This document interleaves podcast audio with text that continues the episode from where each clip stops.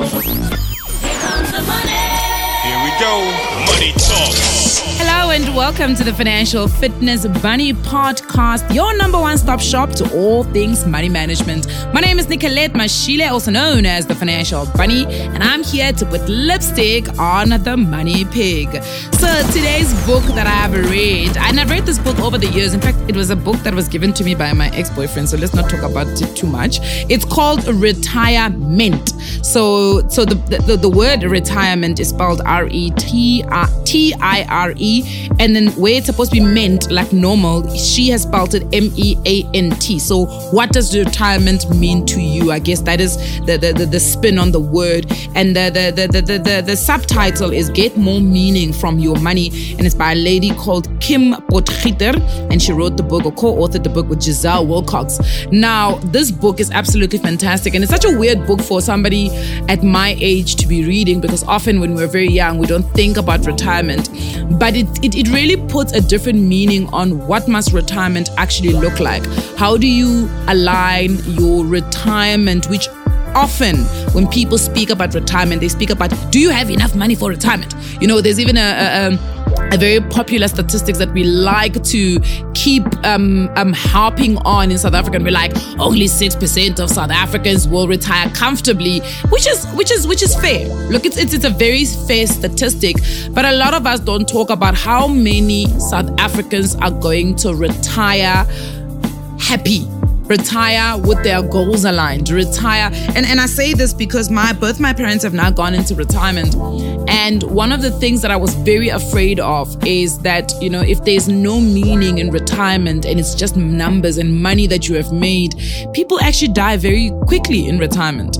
Because our parents are so used to working that they get at 60 and all of a sudden now they must sit at home and there's really nothing to do because the way they've they've they've they've they've been prepositioned to be is that save enough money for retirement then you should be fine. But what do you do? So you might have saved enough money you've got lots and lots and lots of money but what do you do? So this book is really about aligning your retirement and making sure that your finances are intertwined with the dreams that you have for your life.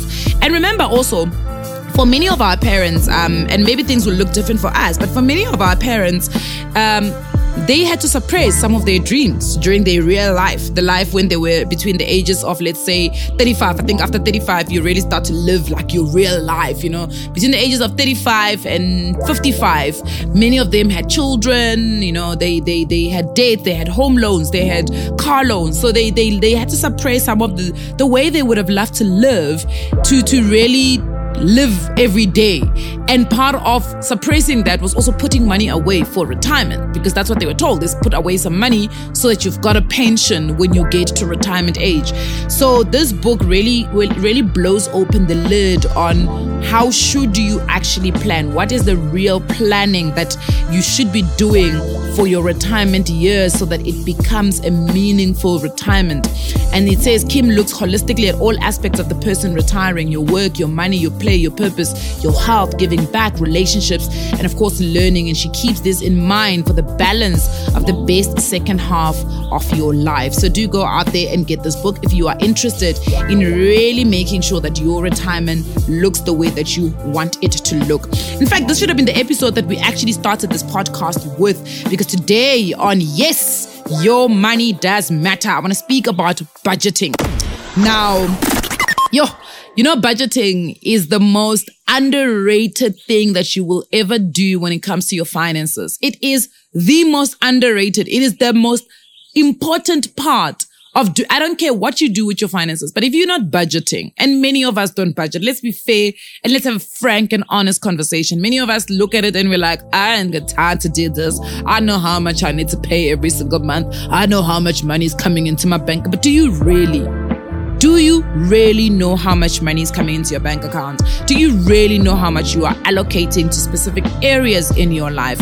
And over the years, there's been many different types of budgeting strategies, whether you're doing going back to the olden day envelope system, whether you are budgeting through a, a, a budgeting app on your phone, whether you are budgeting through, you know, the 50, 30, 20 rule, whether you are doing weekly budgeting, whether you're doing monthly budgeting budgeting is essential, it is important. Not only is budgeting a snapshot of what is really happening in your life, but budgeting also tells you what you are doing with your money. It tracks your spending, it illustrates to you what your habits are financially because it will tell you you are spending too much money on retail. It will tell you you're spending too much money on food. It will tell you you're spending too much money on data. It will give you that money that you always worry about the saying, I don't have enough money for investing. If you budget, you may just find that you can find money to actually invest every single month if you budget.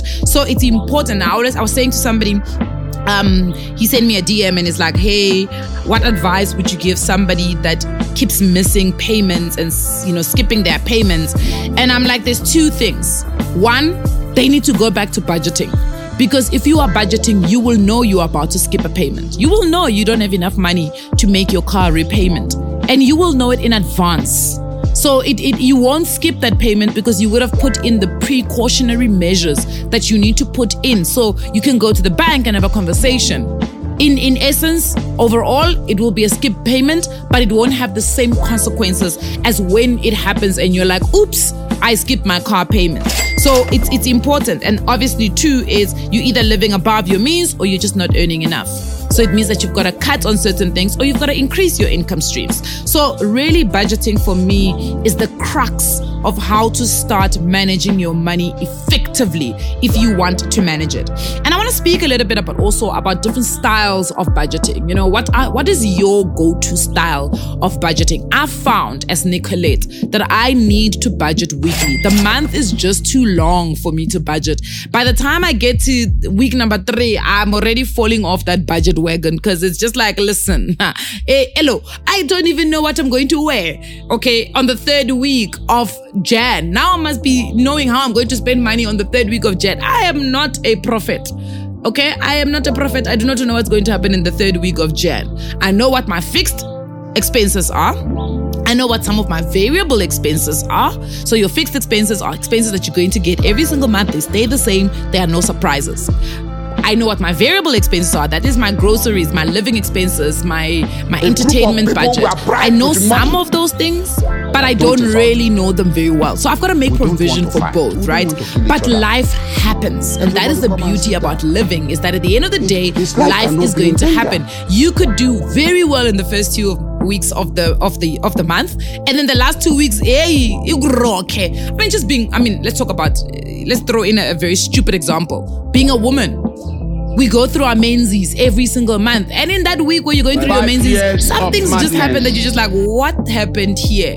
Sometimes you just emotions take over, you know, hormones take over. You're now shopping, you're now eating ice cream every day for, for supper. You're too lazy to cook, so you are Uber eating the whole two weeks, you know? So it happens. These things happen. It's not that life does not happen. So that's why for me, I allocate a weekly budget to my life to say, this month you've got three this week you've got 3,000, next week you've got 3.5. That week where things can become very weird in your life, you got 5,000 because I don't know what decisions you're going to make. In the last week you've got 3,000 again because that is important for me so that I can keep track of my spending and I can manage my spending also because impulsive buying goes with this idea that you still have enough money to impulsively spend. So if you pay your fixed expenses, you buy your your groceries and all of that and you still have a disposable let's say of 10,000 thousand rand in your month. By the time you get to week two, you still think I've got a lot of money. So you may be very impulsive in your spending. We shy, we knock a yonke, 7,000 in one week. Then last week, then something happens. God have mercy upon us. Now you are finding yourself having to dip into your savings or dip into your credit card because you did not envision what was going to happen in that last week of the month. So it's very important to to also know who you are as a person so that you can choose the right budgeting style for yourself. It's important. And uh, guys, let's leave this thing of wanting to copy what other people are doing. Leave that thing, man. Leave that thing alone. Because when you copy what other people are doing, because even as modest as you can be in terms of thinking it's how things are supposed to be, it will work. Sometimes it does not work. So make sure that when you are budgeting, you are budgeting with your mindset, your personality, your type of vibe in mind. And also, our lifestyles at homes are different. Some people have kids, some people don't have kids. Some people have family members that they're supporting, some people don't have family members that they're supporting, right? So, a shorter time frame for me works, but it may not work necessarily for you. And it might just be a lot of work to budget weekly and you don't like it. So, again, it's important. But of course, a shorter time frame allows you to be able to spot patterns in your spending, right? So sometimes it may be difficult to spot some of your patterns and where things change over a month, where you can spot them in a week to say, okay, no, I understand myself. In that first week, when I have money, I feel salary rich, that's where I go and blow a lot of money. You know where the danger is. You know where the danger is. But in the subsequent months or subsequent weeks after that first week, I mean, FNB came up with a study and they said people spend their whole salary in the first five five days after getting it. Sometimes it's not that you don't earn enough money; it's because imali. You become drunk when you've got money, and you think you are rich in that first week. It's that salary rich thing, and then you just blow, blow, blow, blow, blow, left, right, and center, blowing money fast because you are a big baller. But if you understand yourself and you start to see the type of personality that you've got, then you start to understand okay, how do I plan my month so that I don't become that person that does those things, right? Speaking about other uh, budgeting strategies, there's one that has always stuck around, and it's that 50 30 20 rule, right? Say spend 50% of your income on your necessities, 30% of your income on your wants, and 20% of your income saving and doing debt repayment. Do you see why this strategy does not necessarily work for many South Africans? Uh, let me repeat that. It says 50% on necessities. Necessities definitely means your living expenses, right? Then it says 20%, no, 30% of the money on your wants. So your entertainment budget, things that you really want. I mean, it could include DSTV because DSTV, let's be fair, is a want, right? Netflix is a want. And then it says 20% on saving and debt repayment. Excuse me. Hey, Excuse me. Who sure. does not know that South Africans spend make at least 75% of their income on debt repayment? It does not work. Stop following strategies from other countries that don't work in South Hey. Africa. Be practical, be logical, think about it, write down. Even if you were to write down on your budget, and this is again another beautiful thing about budgeting. Budgeting will tell you how much of your income is going to what. South Africans, you guys love cars. We love cars. Our cars take up almost 50% of our income every month. Let's be fair. The benchmark is your car, your home should not take 30% of your income. Let's be fair. We're saying basically, if you earn 15,000 for instance, take home. That means you're earning a whole lot more than 15,000, which is not the norm in this country. We're saying that 30% of it should be your car. What is that? You work out what 30% of 15,000 is. Hey. I am very sure 30% of 15,000 is there in the ranges, let's see. Probably there in the ranges of what, 3,000 per month? Okay, now tell me which car you are going to uh, you are going to pay for. Go 3,000 because that 3,000 is your car, it's your petrol, it's your insurance, it's all the other sundries that come with operating a car. So you tell me where you're going to, and I'm not I'm not saying I am pushing people to pay more for a car. I'm saying be practical in some of the strategies that you're going to use when it comes to your budgeting. What you cannot tell me is that when nah, you're going to use this 50 30 20 rule because it doesn't really work. Should you aspire to it? Of course. Of course, we want you to spend less. We want you to definitely spend less on your debt repayments. Oh, sorry. 30% of, of, of, of 15,000 is actually 4,500. Y'all know I, I, I got a, an E in mathematics. At least I was doing higher grade, so please, I, I, I'm still doing well. 4.5. Still with 4.5 is not a lot. Okay? A young Polo there is going to hit you with 3.8 installment. A young Figo, maybe you'll pay 2.5, but you still have insurance. You still have petrol. You still have maintenance. You still have guys, tires, okay? Eat tire. Like, let me tell you, please. Hey. Please, please, please work out your numbers correctly so that they work for you, so that they make sense. But the only way you can fully get to a budget that really works for you is by actually sitting down and doing a budget so that you know which strategy works and which strategy does not work for you. Let me tell you, if you budget if you commit this year to just simply saying, look, I've read all of the books, I've listened to all of the podcasts, I've listened to all the motivational speak around personal finance. And you know what? I'm not getting it all right. But I'm going to try to budget. Just try that one thing.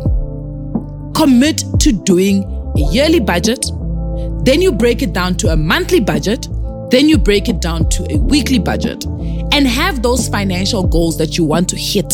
Say, if for the for for the year, there's four big financial goals we want to hit. We want to reduce debt, maybe for a certain date. Maybe it's a car, maybe it's a it's a house, maybe it's your store card. I want to pay off the store card. The another one is we want to go on vacation.